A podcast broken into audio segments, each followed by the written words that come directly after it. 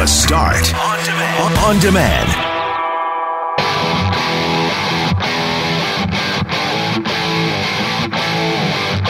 And just like that, things are suddenly looking up because the Winnipeg Jets snapped their seven game losing streak and vaccine eligibility expanded in a big way.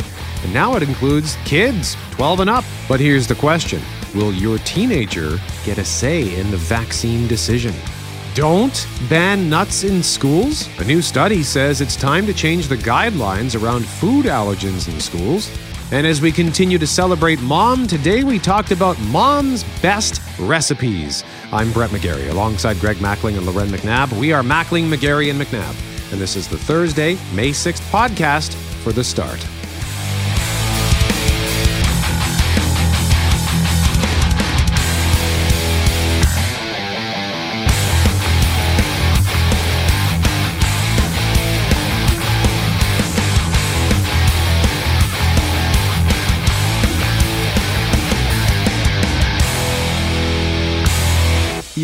Grumpy. Not Thanks. not not unpleasant, but I know you've been I know when your team's down, you get you can be grumpy. Yes. How are, can you feel like you can breathe today?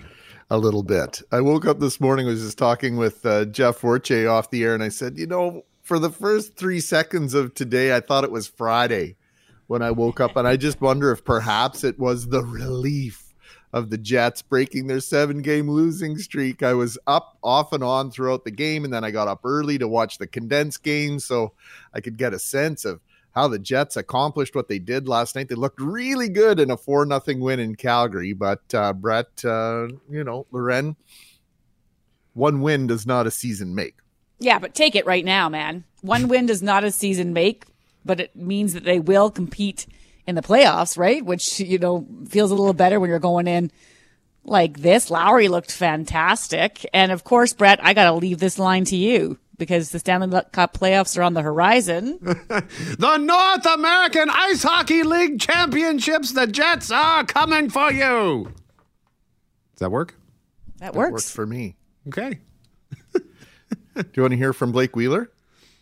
Uh yeah, hang on one second. This night belongs to our team and the fact that we're going back to the playoffs and that's all I play for. You know, especially this this part of my career is just having opportunities to achieve achieve you know the ultimate goal. So that's what makes this night special. So that's Captain Blake Wheeler. That's four nothing win, which I also think also felt extra good. We've had a tough time with the Flames this year, and so Wheeler had two goals, as did Adam Lowry. that's kind of the goal at the, at the start of the year is playoffs and anything can happen when you get there. And uh, you know it, it's it's nice to to have that behind us. Um it was it was a long couple weeks and you know so there were some frustrating moments but you know I, I think the last couple of games have you know we've turned the corner. We've played a lot better and we're, we're going to look to build off that. So it's nice to be returning home for the last few uh, and uh, you know hopefully we can keep this good feeling rolling into the playoffs We'll let Cameron Portress do the heavy lifting on the jet stuff throughout the morning at six, seven, and eight twenty-five. And as we uh, make our way through to the weekend, the Jets play uh, Ottawa Saturday night. But last night, the Jets kept their game simple, as far as I could tell. They scored early. They scored a shorthanded goal.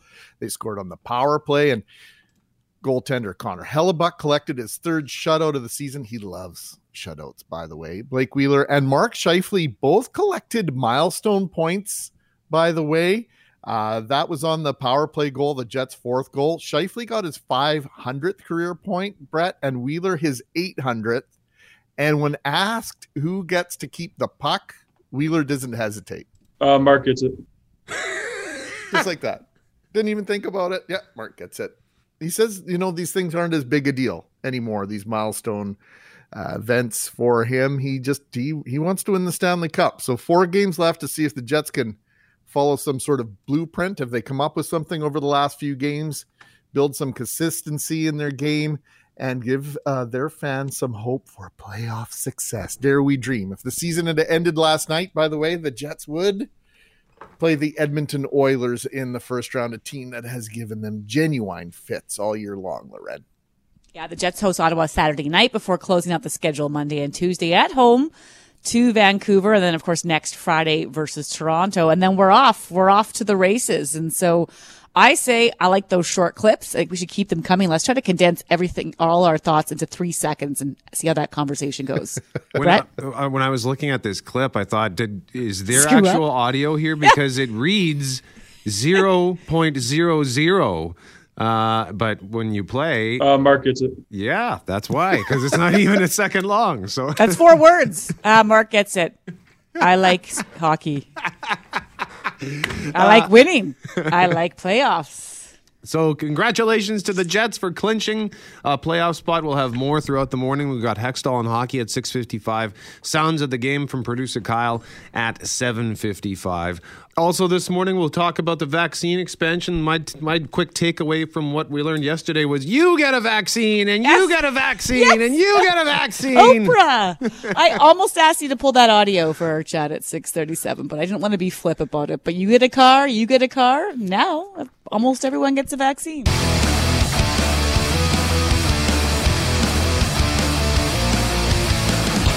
Now, if you've been waiting for your turn in the vaccine queue, Greg, the wait is almost over. Mm, That's because the minimum age to get a shot at a pop up or vaccine super site now sits at 45 years old. And starting May 21st, Manitoba health officials are expanding vaccine eligibility for the Pfizer and Moderna vaccines, meaning anyone over the age of 12 can start booking an appointment. I'm really curious to see what conversations are taking place in homes and families right now in terms of conversations about their kids and the vaccine, but also just young adults. This changes things for university, a return to classes. Will there be an uptick in that 18 plus? We know in some states in the US when they opened it up, it kind of fell off for those younger age groups. And so younger age groups is who we want to hear from this morning because that move to include kids 12 and up was a big part of the change announced yesterday. Canada is actually the first country in the world to approve the Pfizer vaccine for children, and it's welcome news to some Manitoba parents.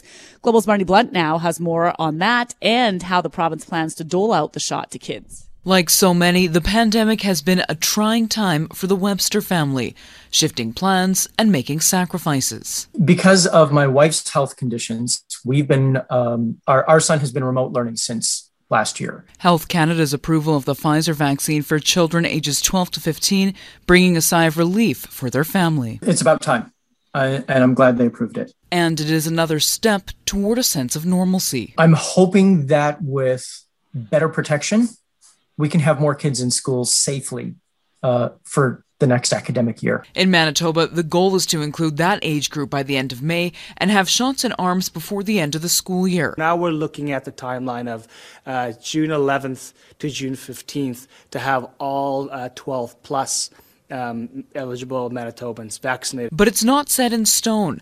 The province is waiting on recommendations from the National Advisory Committee on Immunization before finalizing any plans for immunizing Manitoba teens. And until then, is going to continue with the age based approach. Unless there's some surprise that comes from NACI, we expect that we'll be able to continue with youth much like we have done other age categories. For families like the Websters, it will be another way to protect their loved ones. He wants to protect his mom, and that's really been his main goal since all of this has happened. Um, that's what our household has been organized towards is is protecting his mom, and uh, he's going to get a real practical chance to do that once uh, eligibility comes up in Manitoba. Marnie Blunt, Global News. Yeah, in that case, it seems obvious for the family. He wants to help his mom and he knows his best way to do that is get the vaccine. I'm curious if in other houses, Greg, there's the conversation between parents. Parents may disagree. They may not agree on this. So that will be part of the talk going forward and how you navigate that is maybe one who is ready to give them the vaccine the other one who might be more hesitant. And then I'm curious in your case, Greg, it's, you know, the, the age is 12 and up. And so your boys are of the age where they're making really good sound decisions already. Do you, do you leave it to them or is it a family conversation? How does that go when they're, cause 14, right? Yeah, they're 14. They'll be 15 at the end of July. And so Jackie and I are fortunate to be on the same page when it comes to the vaccine. So this announcement actually came down when we were in the car together. And so we had the discussion, and I just asked him, I said, uh, Would you take it? He said, well, which one did you and mom get? Because uh, Jackie had a little bit of a reaction. So he was curious as to which vaccine we ended up getting. But ultimately, he said, Yeah, you know what, Dad? I think it's the right thing to do. I'd be helping out uh, my friends. And, and I think that, that that's something that I would like to do uh, when it's possible for me to get it. And th- there were some other questions in there as well, which means he's paying attention, Brett, which is good. I like that. I'm not going to tell him that he needs to get it. He didn't ask me my opinion, but I confess to liking his answer. Now that eligibility has expanded to include almost everyone after May 21st, some are asking the question what about our teachers? It was a week ago Premier Brian Pallister announced teachers could soon be able to go to North Dakota for their shot.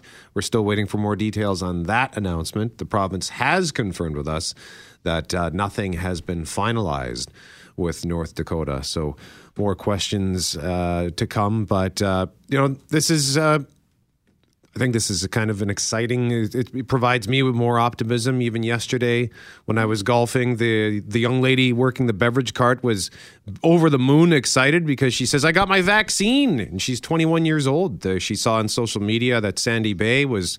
I guess they put out an open invite. They had some vaccine yep. they had to get rid of, so she made the two hour trek with her boyfriend and got a shot. Uh, so it's good to see. Like I, I'm now I was excited when us Gen Xers were able to to get out and take advantage of the vaccine, and now that uh, my younger friends are getting the shot, uh, this is uh, you know I know that people are still getting sick, but uh, I am finally feeling some optimism, Loren. Well, you're not waiting for that list anymore. There's no more announcement coming. There might be something more for teachers because there is still two plus weeks until that May 21st opens up. And then that doesn't mean you get that vaccine right on that day or even the no. next day. It might be a few more weeks after that before you have an appointment. So there are a group out there who might still be waiting and asking, well, what about a certain priority system that needs to take place. We might hear more on teachers today. In the meantime, I think you're right. There's no more announcements coming for who does or does not get it in terms of where you live, or your age group 18 plus starting May 21st.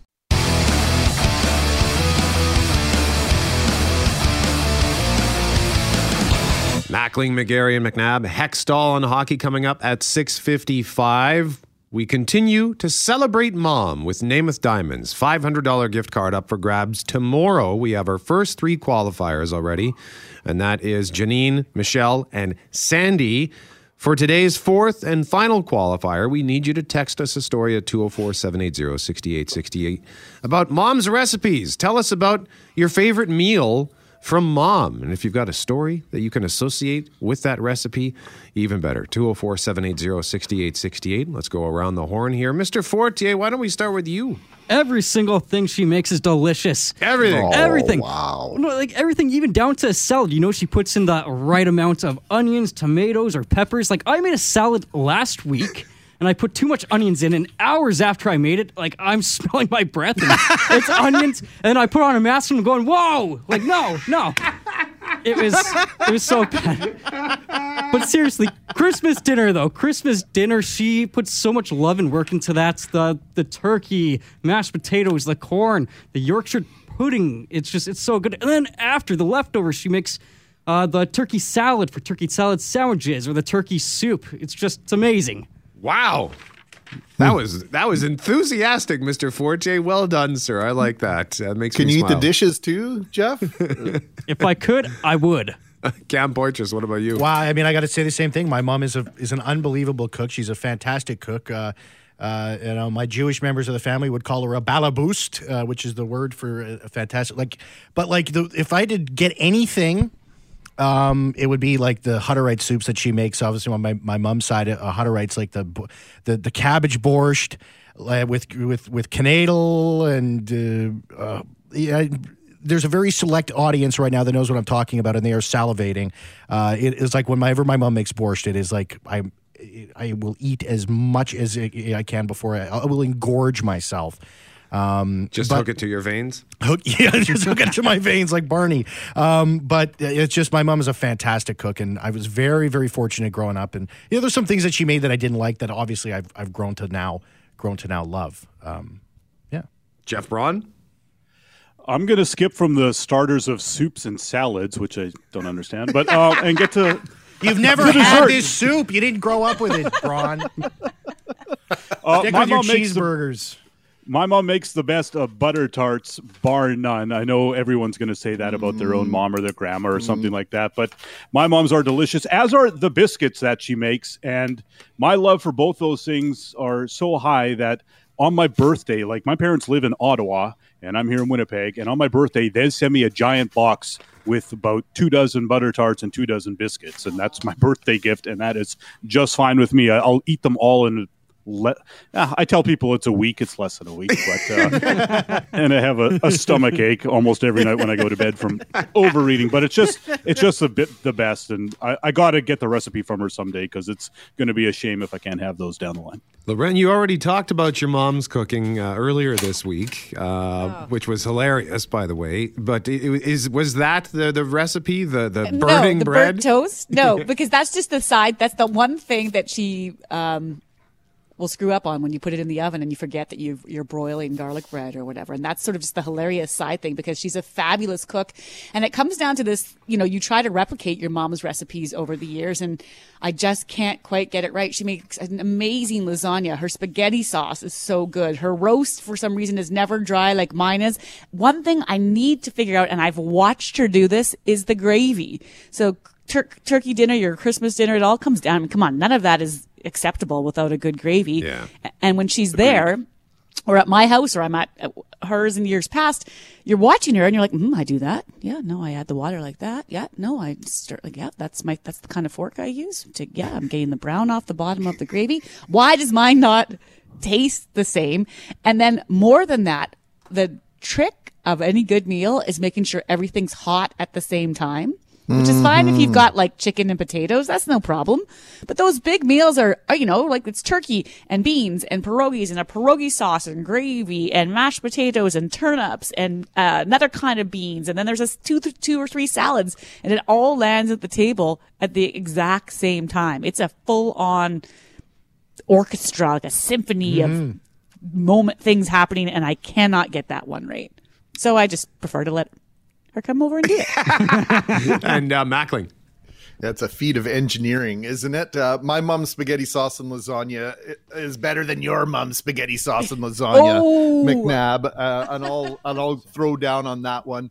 My mom made great shepherd's pie, which isn't difficult to make by any stretch of the imagination, but it was one of my favorites. And she made a homemade chicken cordon bleu, and it was my opportunity to pick a meal, a special meal. She would say, "Greggy, what do you want?" or "Do I have to ask?" And no, I, she typically didn't have to ask. Chicken cordon bleu was my go-to, but my mom's go-to was breakfast and timing of breakfast just like the timing of the big family meal at thanksgiving or christmas is absolutely critical that the toast come out of the toaster at the right time and the hash browns take longer to cook than anything else and then the bacon and the eggs and what we would do sometimes in the summer, great memories going to Assiniboine Park and just take the camping gear and we would go and dad and my brothers would play football and my mom would cook breakfast at Assiniboine Park like we were camping and it was absolutely one of my favorite memories of all time and and some of the best meals we ever had were just sitting around uh, those beautiful picnic tables at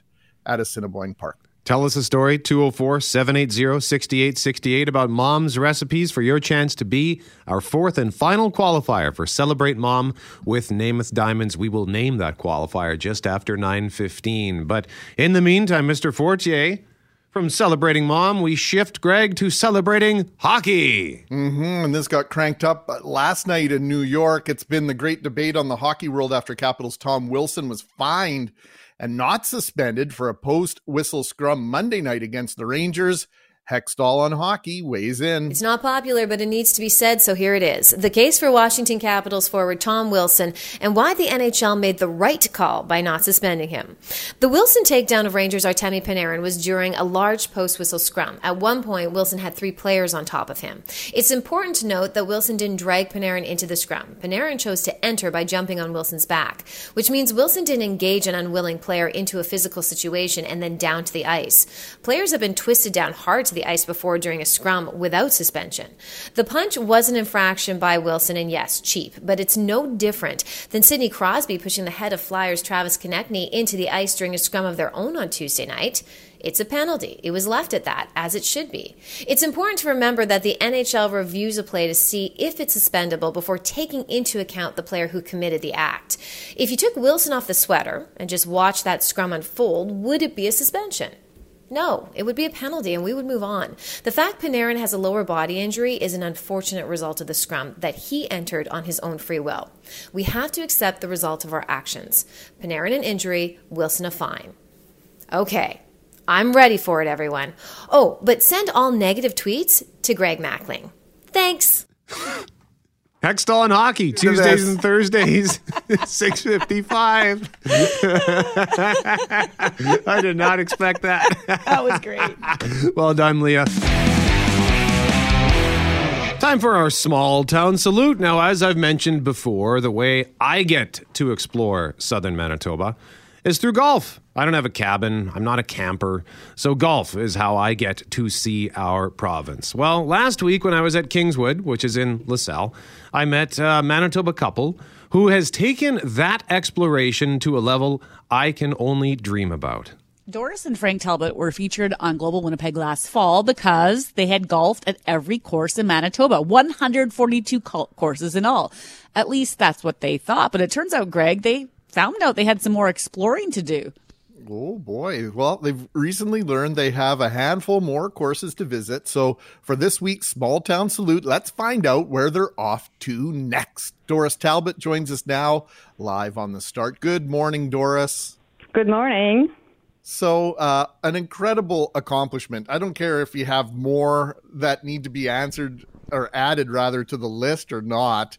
So, uh, what a wonderful way to see our province. But how many Mhm. courses do you now have left to play? We actually found we have five that we know of. Maybe there's more out there. It's hard to know. It's hard to get a complete list sometimes. But yeah, we've got a few, a couple more to do, a few more to do, and we're planning to get those to those this summer.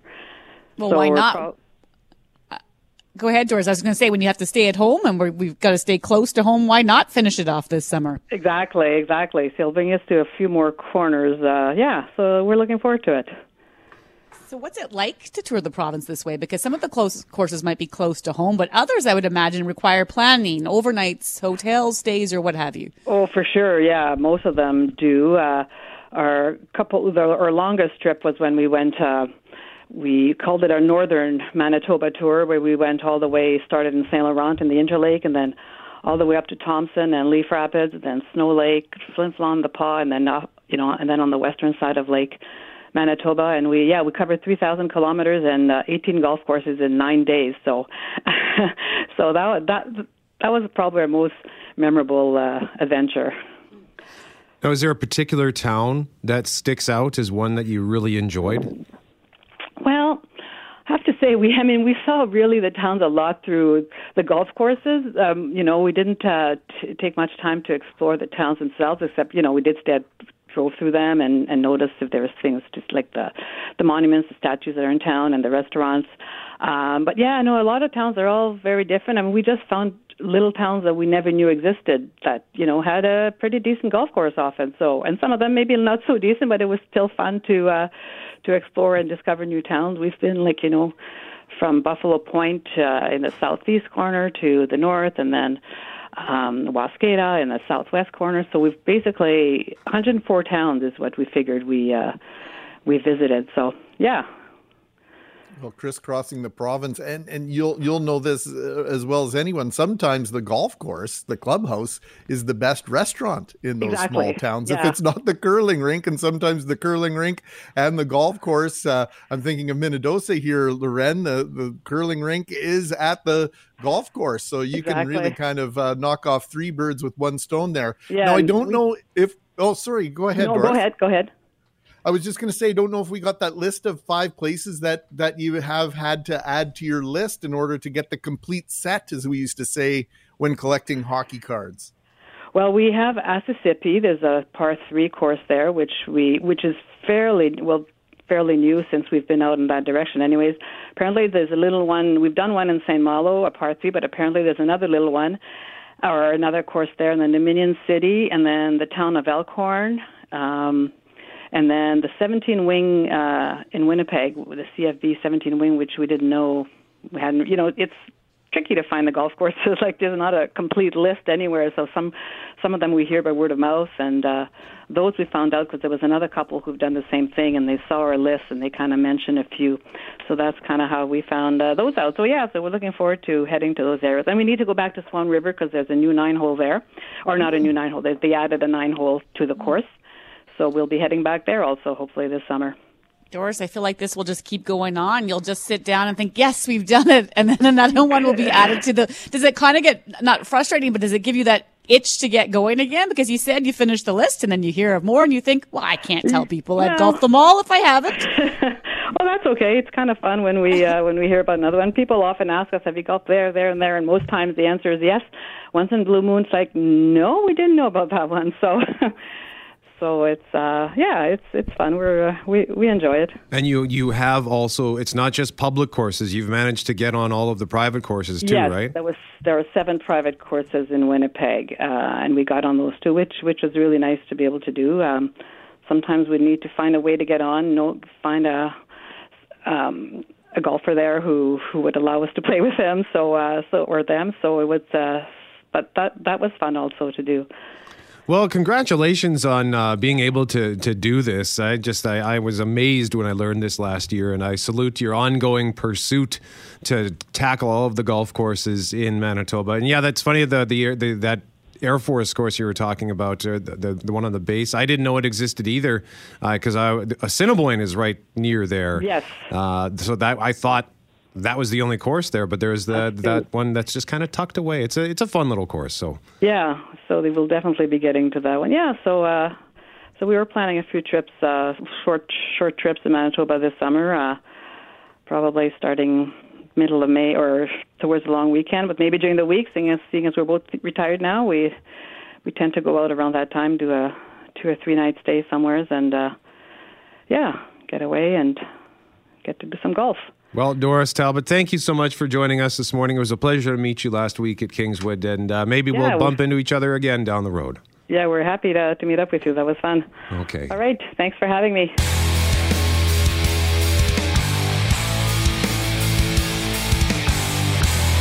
Now, it might be a staple in many homes, but for years now, peanut butter sandwiches have been off the menu at schools with peanuts, tree nuts, and more, all on the list of allergens that have been banned from schools and daycares.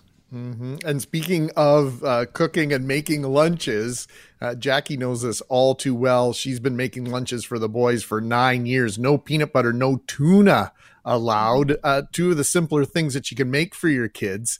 And the theory behind those bans was it better prevented kids who were allergic to those foods from having a reaction. We were happy to participate in the ban to, to you know you don't want to be involved in in one of your kids classmates getting uh, a, an allergic reaction but get this a recent study by an international team of allergy experts found blanket bans do not, in capital letters, make a difference in emergency reactions. Instead, they found they manage in children uh, failing to learn how to safely manage their allergies. Dr. Susan Waserman, clinical immunologist and professor of medicine at McMaster University and lead author on the study, says schools are better off focusing on allergy education and personalized plans. Is again reinforcing the principles of good training of the teachers, recognition of signs and symptoms, an anaphylaxis action plan for each student, good hand hygiene, uh, as well as tabletop.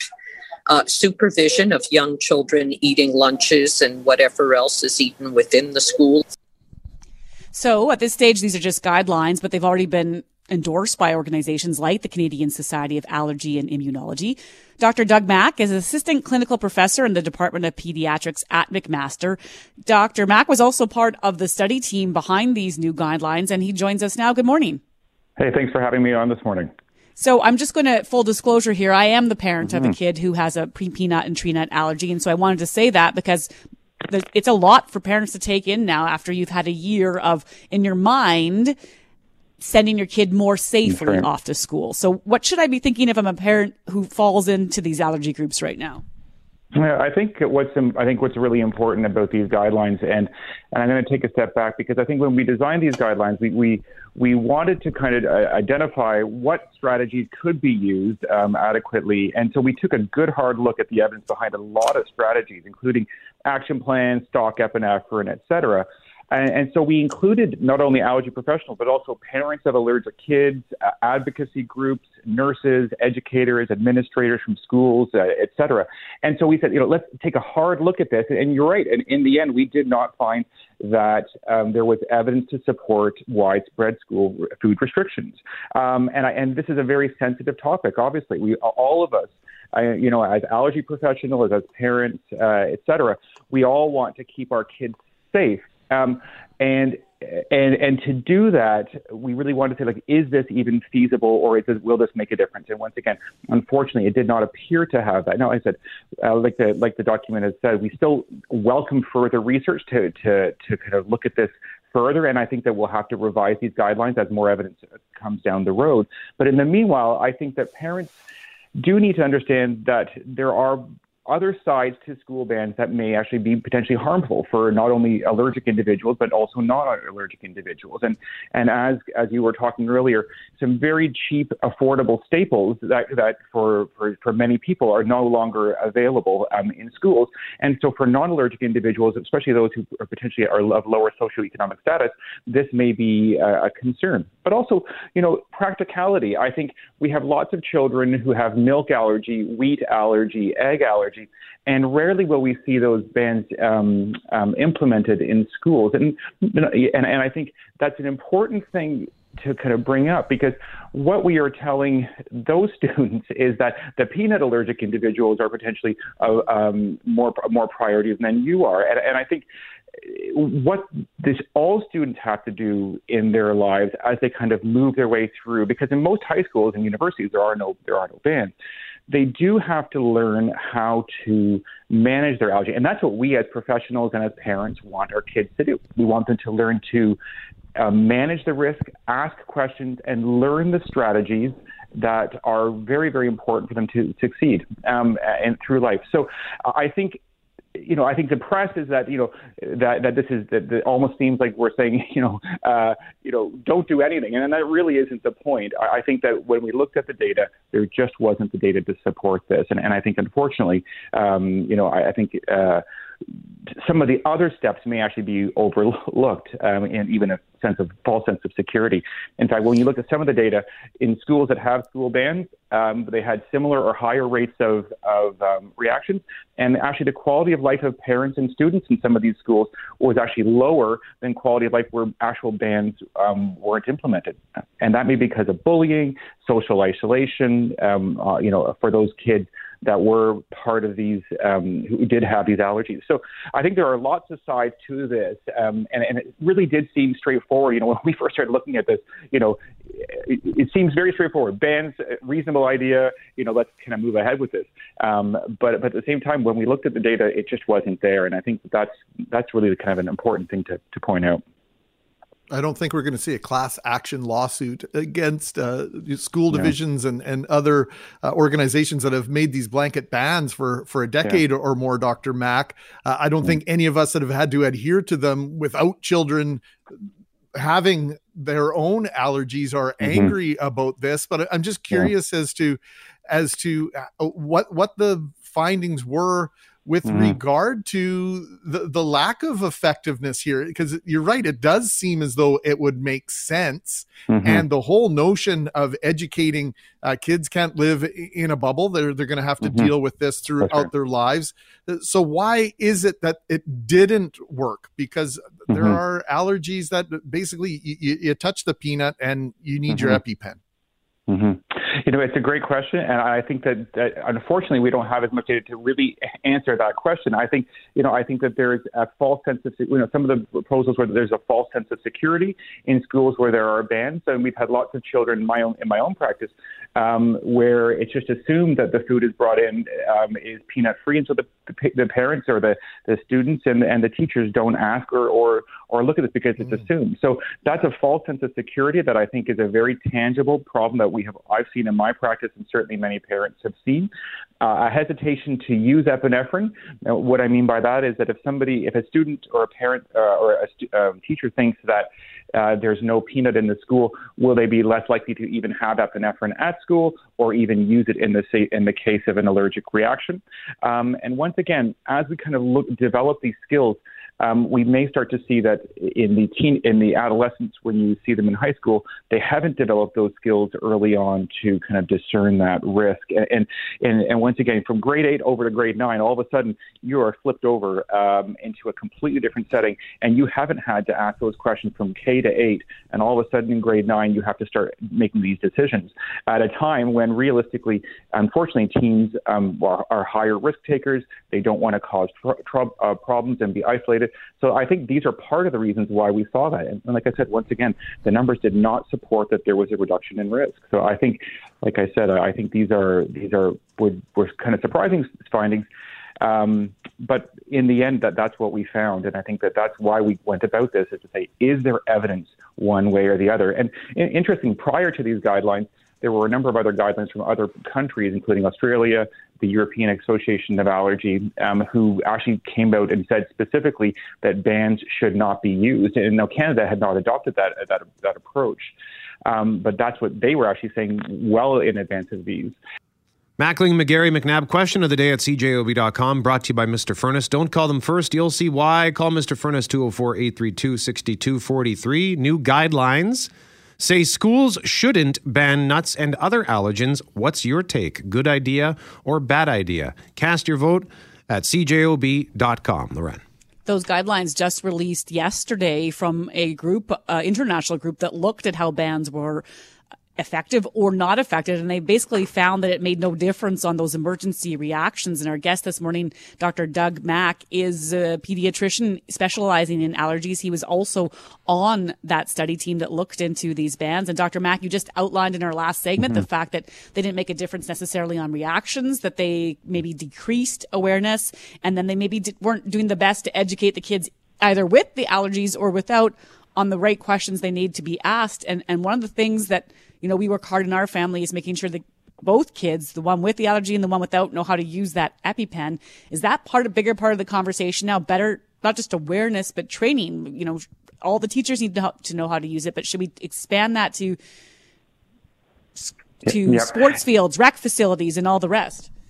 Yeah, that's. I, mean, I think that's that's exactly what I want to say, and I think these are going to be known, I think, as the the food you know food ban guidelines. But that's really not wasn't the point of this. And I think the point was like all the all the kind of skills that we need to implement to make these safer for these kids. And we did find that um, food allergy training was actually you know, um, uh, valuable for our teachers and for our students. So that, that I think is a really important thing. So the students and and and teachers and administrators and school staff all know how to use um, epinephrine different auto injectors and can recognize the signs of anaphylaxis, uh, that they develop allergy action plans.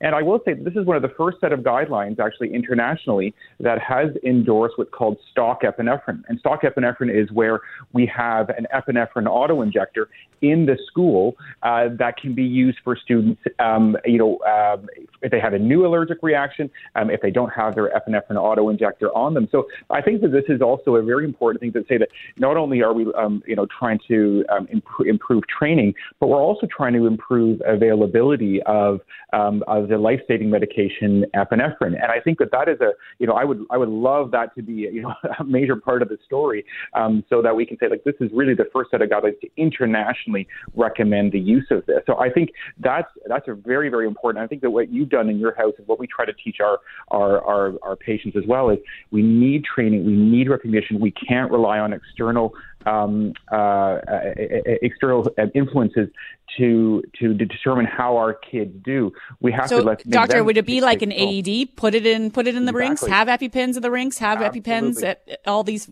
public facilities.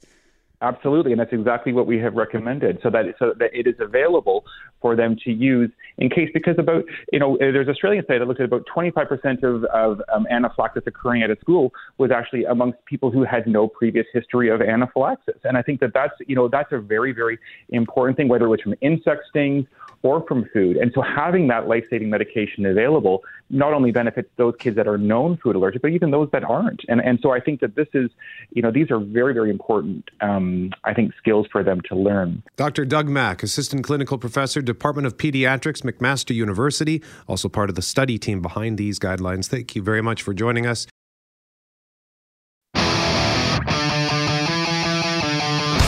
Mackling, McGarry, and McNabb. In our next segment, we will name our fourth and final qualifier for Celebrate Mom with Namath Diamonds. Tomorrow, we are giving away a $500 gift card. We have three qualifiers. We need one more. We'll find out in our next segment. Before that, one of the questions we've been asking this morning came out of the news yesterday that 12 and up eligible for the vaccine. So, we're asking you if you, your teenager has a differing opinion than you on the vaccine, how do you handle that? As one of our listeners put it this morning, Greg, uh, this wasn't really something I have had to think about too hard because my 15 year old wasn't eligible, but now all of a sudden he is eligible and he doesn't want it. And I don't know how I feel about that. Yeah, well, the conversation I think is good. And uh, as I outlined, I've had conversation with one of my boys already. And I suppose uh, because of my feelings uh, about the vaccine and the fact that both my wife and I have had our first shot of AstraZeneca, it, it's clear to anybody that knows us how we feel about taking the vaccine. So I'm sure that has influenced uh, my boy and how he feels about that. But we did have a pretty in-depth conversation about it yesterday and how he feels about it. And one of our listeners, uh, loyal listener Arthur, who we do not always agree with, but appreciate his input, I think sort of nailed it on the head here. He said, "It is a parent's responsibility to have the last word in any decision affecting the health and welfare of a minority-aged child."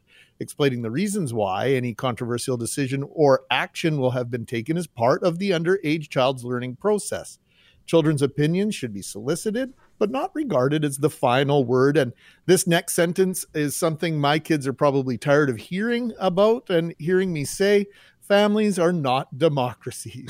Until children reach the age of majority, mother and father remain informed and compassionate autocrats. And um, I have to remind the boys, Loren, that that is in fact the uh, style of government we enforce at, uh, at, at Casa de Macklin. Yeah, they didn't vote you in, but they got autocracy you. Is our friend? Yes. That's right. Until they're 18 at least, right? And, and yeah, another listener, Jesse, texted in and say that they take pride in bringing up their boys the best they can. That means making decisions for them because we know better. Jesse says, I don't understand why someone would be hesitant on deciding if they should be the ones to, to decide what goes in their kid's body. We do it all the time. Like my kids want to put Jolly Ranchers in their body at breakfast. No. They don't want to brush their teeth because it cuts into their video game time. Too bad. They don't want to eat their veggies. Your bowl of ice cream is now mine, Jesse says. So we shouldn't feel bad about making this decision as well, or at least deciding on who makes that decision. Jesse adds, great topic. The thing is, is there an age line here? And we talked about even maturity. You know, yes, my 9, 10, 11, 12, 13 year old, 15 year old, depending on how mature they are, you're going to weigh in a lot more. But when you get to that 17, 18 year old age, 18, you're technically adult, but you're living in my home maybe, or you're 20 and even living in my home. Does that factor into the equation? And when your kid comes back with a really, you know, we all the time, we grew up this way in my house uh, on the farm and then now with our kids, okay, well, make your case make your case and then I'll decide. And usually, you know, yes, mom and dad have already decided what the outcome's going to be, but your kid might be informed and engaged and have an opinion. And so is that part of it? Sure. I'm the adult. Sure, Greg, not a democracy. But if they came back to you on the opposite end and said, I don't want this, would you, You'd have to listen to it at least. Wouldn't mean you, but then how, how are you doing it? Dragging them, kicking and screaming down to get it done? Well, I think it's important to learn the whys and to learn uh, maybe there's a underlying anxiety about something that's going on there. And uh, you need to investigate that further. Look um, both my kids have had major uh, and minor surgery as they were growing up. Uh, certainly didn't ask alexander if he wanted to get his tonsils and adenoids out. That you know the doctor said they needed to come out uh, we were comfortable as parents with the reasons why. We simply informed Alexander that this is what was going to be happening when, and uh, sorry, bud, after midnight on Thursday, you can't drink or eat anything. Nothing? Absolutely nothing. Okay, fine. But as you get older, and as uh, kids learn more about their bodies and how science works and, and a variety of different issues, hey, look, you're negotiating with your kids all the time, whether they know it or not. I think that the key, at least in my house, is to make them believe they have a tiny bit of power, even though they have none. Deborah weighing in with uh, this thought. I spoke to my 14 year old about the vaccine and let him know it's his choice. He immediately said he hates vaccines, but he has to protect his teachers who are older and all the quote old people he sees at the airfield. He flies model aircrafts. Very proud of him. That tells me he does have compassion for others. So you can let us know what you think. 204 780 6868. You can email mackling at cjob.com, mcnabb at cjob.com, or brett at cjob.com. And I also just wanted to read this, uh, just to circle back to the allergies for a moment here. Uh, this text message I have a daughter with a severe peanut allergy. She is now 16 in high school. They don't have the ban, and they learn. But when she was in elementary and there was a ban, a kid brought a peanut butter cookie. The kid touched my child later and she had a severe reaction, had the EpiPen, and went to hospital. That was traumatic and embarrassing for her. I don't know what that means in relation to this conversation, but I can't imagine, especially elementary age kids having to go to a school with an allergy and the food being all around them. I have to imagine there would eventually be a tragic outcome from Yeah. this. It's a it's a real hard one. And again, we're talking about this because of guidelines that are suggesting maybe we get rid of those bans, and that's not going to happen right away. It's going to be part of an ongoing debate and study. But you know, basically, they're saying that these bans don't reduce the emergency outcomes for kids with allergies. And I feel for her again with my own son. You, we've t- taught him to ask the question what's can I read the label? Does that contain peanuts or tree nuts? You know, he knows all the things to do, but if the kid shows up next to him and has had a peanut butter sandwich and it's all over their face and hands because let's face it, they're kids and that's how they eat things, will his anxiety be up because he's now surrounded by those foods? On the flip side, that food was coming in in that story with the ban. Food still gets in all the time. We've had that happen. Uh, you know, people make mistakes or they forget or they don't know. Sometimes, unfortunately, they maybe they don't care. So it is still happening. I don't know what the answer is here, other than it at this stage makes me a little nervous. I'm 43 years old. I still can't make a peanut butter sandwich without getting peanut butter all over my hands. So I'm also a slob.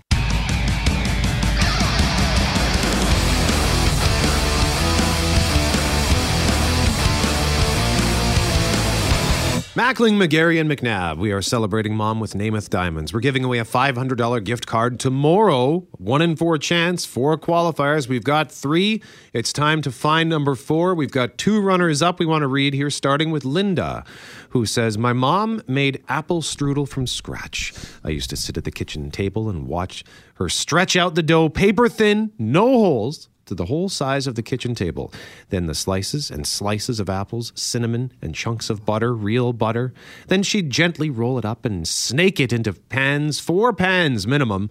Then she'd baste with melted butter. Oh, and the smell and watching and waiting to have that first warm piece. As I'm writing this, it takes me back to being a little girl. I never got the recipe. Mom was old school, everything from scratch how it felt and tasting as she added ingredients, but I do have the linen tablecloth she used to make the family favorite on, and that I will cherish forever, along with knowing that it's okay to have dessert for dinner.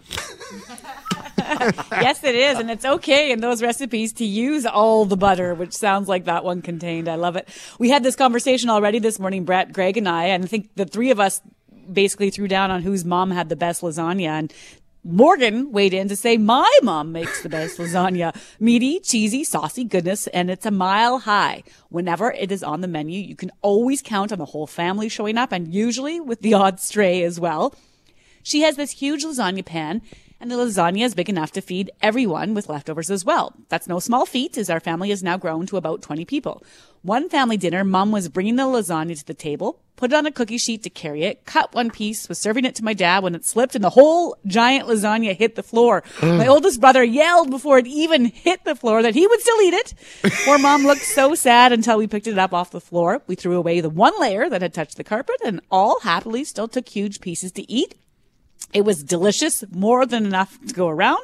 We all agreed it was her best effort yet, and my dad was pretty happy to eat the one piece that didn't hit the ground. I wonder before we read our winner, I wonder because we, have had a listener uh, in recent weeks tell us that they make this massive mile high lasagna, and I wonder if it's that Morgan's person. mom. Yeah.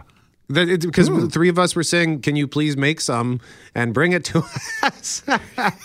so if if they if that happens to be the same person, that'll be it's going to blow my mind. I'm going to do some digging on that. But Greg, read our winning text. Well, how about this for a throwdown? My mom can bake and cook anything better than your mom. She's 87 years old and she can still use the same recipe as you, but her dish will taste better. This is really like confrontational and I like it. Perhaps she slips in a secret ingredient or two. My mom took a cake decorating class and then made my five tier wedding cake. She also, with some help from me, prepared all the food for the main meal and late night meal for my wedding day. We had 150 guests. The following day, she had guests over at their place for a different afternoon feast. Word got on or got out on what she did, and she was featured on the front page of one of the sections of the Winnipeg Tribune. Cool. What's my favorite dish that she makes? German potato sausages. This is a dish I'm not familiar with, but what a fantastic text from our winner. So this person, we don't actually have the name yet for this listener, but they are our final qualifier for Celebrate Mom with Namath Diamonds tomorrow morning. We're going to give away that $500 gift card to one in four. Pretty good odds. So thank you to all who have shared all of your amazing stories about mom. This has been a wonderful trip down memory lane this week with Mother's Day right around the corner.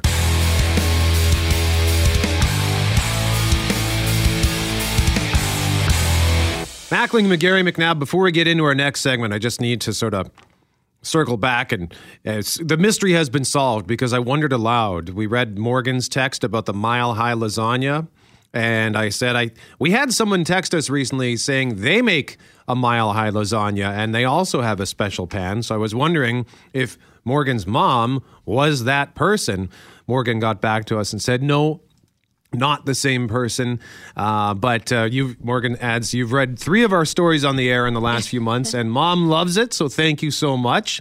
And Morgan also added, I I definitely have mom's recipe, and we would be happy happy to have a lasagna throwdown with this other listener. Oh, you know what I was thinking, Brett? We have poutine week, pizza week, burger week, mac and cheese week? week. Where's our lasagna week? Kinda like, need a, a- such a good like a chili off. You know how they used to do Yes. chili offs at the fairs? I think we just when we're all through this pandemic and we're allowed to share, you know, touch utensils and all that kind of stuff. You know, all the non stuff goes away. Let's just have a big giant table. We'll have a qualifier contest. Bring A people down. lasagna bake off. I The love three of that us will be judges. Oh, yes, please. Well, how can Yes, competitors please. be judges? we won't be in it. I'm not going to compete. I'm Yeah. out. Well, yeah, that why why not, Loren? Why you? Why you well, taking my yourself out of mom's here. I'll let her already? compete. My, we're talking about our mom's lasagnas, not my lasagna. Yeah, well, Although I I- do I'm- think I make a great lasagna as well. Well, I got to fill in for my mom. Maybe I'll let uh, I'll let Jackie fill in for my mom. And I will also tell you that it was Trish who texted. She texted to say I was the person a few weeks ago back who told you about my grandmother's lasagna. I was planning on going out to my parents to make it May long and was going to make some for you, lovely people, but I am not allowed out there at this time. So sorry, you'll have to wait just a little bit longer. So close. Yeah. So thank you. Oh, that's right. Because I think Trish had. I think she can't. She has to go to. She has to go there to do it. There was a more to that story. Ah, that's right. She had to. She can't make it in the home. I think. Um, there. I'm sorry. I'm just thinking out loud here. Anyway, thanks for all the texts on lasagna, and I'm kind of distracted by the idea of having a lasagna week and a, being a judge in a lasagna contest. I, Well- lo- I love lasagna so much. Yeah, sorry to jump in, but this just exemplifies, you know, you send in so many text messages, like dozens and dozens by the day. We read them all. We may not get back to you, but we read them all and they have an impact. So even if they don't get read on the air, we are reading them and uh, they mean so much to us. Sorry, I just had to get that in there, Brett. Oh, and Brad, I, I found Brad it- just texted to say I would not eat Loren's, Loren's lasagna either. Brad, do I know you? Feels like I know a couple Brads, and Brad, you're being a jerk. Words on the street, McNabb. and I found You're the, out the before you begin. I found the the original text. Trish says, "I will not make." This is back on March 22nd. I will not make lasagna with my partner. I guess I think as we were talking about, are there things you won't do with your significant other? And Trish said, "I will not make lasagna with my partner. In fact, I will haul everything to my parents and make it with my dad because my partner does not know how to leave the sauce simmer." That's right. I remember that text now. Well done. I, I have to say, I make a batch of lasagna every fall in terms of you know putting six or seven in the freezer to get through winter and all that kind of stuff and i did it again in september. And i have to also admit that nobody was home it was back when you were allowed to go out and do things and so the kids were actually downstairs playing and my husband was out. And i may may have had a couple glasses of wine and there's been a few lasagnas where i'm like there's a whole layer missing in this one. And um so I've had friends say, "Can you drop us one of your lasagnas?" I'm like, I, "Not this year. I'm not hundred percent. They all had cheese in them, or they all had the meat, or might have li- missed a layer or two. So Ah, that is great. Okay, so in the meantime, we want to play a piece of audio for you here because we've been celebrating mom all week. But Greg, you found some great humor related to dad. Well, and it, it strikes uh, home to me on a couple different fronts. First of all, it's a it's a takeoff on a sports, a post game interview, which I've had the good fortune to be involved in a few of those over the years, and and the stock answers that so many athletes seem to have on a variety of different things, the cliches. Uh, if you remember back to Bull Durham, uh, uh, Kevin Costner's uh, character uh, teaching Nuke his his uh, cliches, as he says in his uh, broken French slash uh, non Southern English, and so that that really this clip is is going viral, and I know people are maybe tired of that word, and and maybe we stopped using it because of COVID nineteen. But the point is this: 1.3 people have seen this video. I've seen it on television already this morning, so we wanted to play it. 1.3 it's a dad million? recapping his day with the media, his day with his kids. to sum up the day. Yeah, honestly, just felt like we got behind early. After the milk spill and the marker on the wall, we just felt like we were playing catch up the rest of the day. Right before you went to the store, you called a timeout. Was there an attitude change after that? Yeah, it felt like we were losing our heads there for a minute, so we wanted to just calm things down and uh, get back to the basics. Did you ever find your keys? No. No, no idea where they are. You gave them a snack half hour before dinner. Was that planned? No, I lost track of time. W- was just wasn't thinking, and so you know, three bites at dinner. That's on me. It didn't look like you had many answers to the double team. Is it a question? the best part about it, he's wearing a uniform. His hair's all messy. He's doing the classic athlete thing, you know, where you're pulling at your hair while you're trying to talk because you're angry about your performance in the game, or in this case, your performance as a dad. He's got a sticker stuck to the front of his jersey or sweater, like there's like a, like a kid's just got to him. The kid's got him, and it's on him. It looks like I'll- his uh, his name is Dumb Dad Pod on TikTok. So if you want more on that, I'm just googling Dumb Dad Pod. I guess this is a podcast uh, at Dumb Dad Pod on Instagram as well. He's on Twitter at Dumb Dad Pod, the Dumb Dads. So it looks like there's probably a treasure trove of hilarity to enjoy on this stuff. But yeah, the, he really nailed the whole press conference thing right down to the squinting when the, the, the questions are being asked as though like he can't can't even be bothered to hide how annoyed he is to be there right? Because how many sports news conferences do you watch where you can tell the participant just has no desire to be there whether it's a player or a coach and they can't even hide their disgust? Like when he asked greg is that a question is that even a Yeah, question a question in there? I love that. I have to get back to the basics. Just those stock answers were, were terrific. So, uh, you you found the original TikTok, did you? Uh, it's just it, it's marked in the video Uh, that it's a, it's a TikTok video that's been shared on other social medias like Twitter. Uh, so again, his name or the the social media name, and you can find it on all the social medias by the looks of it, is Dumb Dad Pod, or look for the Dumb Dads if you want to find more from these guys, and they've got a podcast as well. Uh, so yeah, good stuff, Greg. Thanks for finding this. That was uh, a lot of fun. I enjoyed watching that, and uh, but he also, I think, summarized like the stuff that I never have to think about. Right, like when uh, you know you you gave the kid a snack thirty minutes before dinner. Uh, what were you What were you doing? And he's like, "Yep, that one's on me. I just forgot about On it." me. So is, is that something that like is that a thing you you have to be careful for to not give the kids snacks shortly before dinner, Loren? Yeah, but then like you're not I'm not following them around the house. And so like I came downstairs and found a whole bag of fishy crackers that had been eaten and that was before supper and I didn't even know it was down here. Like I'm I should put an alarm system in the pantry or something. Mhm. and sometimes you know they just they wear you down. They're very good. They're very good negotiators at a very young age. Like this morning they're having breakfast. Mom can we watch a show while we're having breakfast? No can we watch a video? It's the same thing as a show. No. Can I use my phone? No, no screen time. I get a text while I'm downstairs. How about YouTube? And I'm, I'm like, what? Like I just said no to the screen time. But at some point you're just, you know, it's on me. Yeah. I just, I didn't have the energy in me. I didn't give it hundred percent and I didn't get the right bounces on that request and the, the puck went in the net and they watched YouTube, you know, like that's how that goes. Sometimes we're not on the same page, and that, that makes things difficult. Uh, we're working to, uh, to to get a little more cohesive on the messaging, and uh, hopefully uh, tomorrow will be a better day. you know, not every day is going to be a win. Sometimes you got to grind one out, right? Just you can't always always can't always have the same result. And uh, we'll discuss this. We'll take this offline and do better tomorrow. Yeah, all the, all the wins aren't pretty. You know, you'll take a win where you can get it, and uh, sometimes uh, the day goes the way, way you want, and uh, other days it's just uh, plain and simply uh, you'd like to start again. Uh, so we'll, we'll regroup and we'll, we'll ma- make a we'll make an effort for for, for our next outing. Greg, it's gut check time. Gut check time. Got to dig deep. Keep your eye on the ball for that one. Otherwise, your kids are just to run all over you. And time to step up to the plate, you know? Literally, metaphorically, the dinner plate, everything.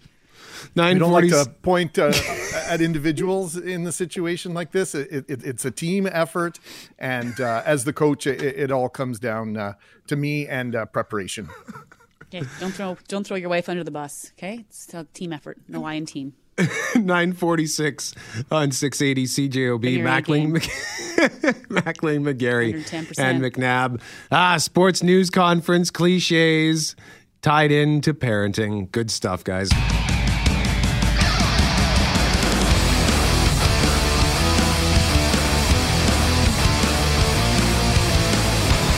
Mackling, McGarry, McNabb, we're going to say hi to Geoff Currier in a moment, but we just need to mention that we did actually have a planned interview in our previous segment, Greg, but our guest was unable to join us.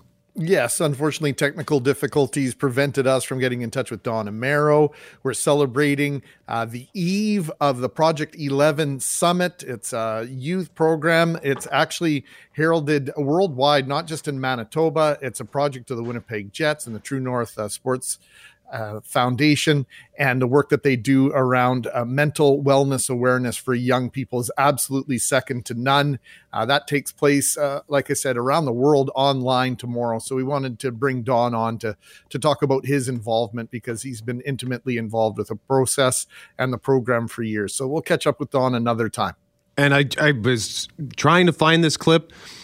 When we talk about sports conferences, I pulled this clip.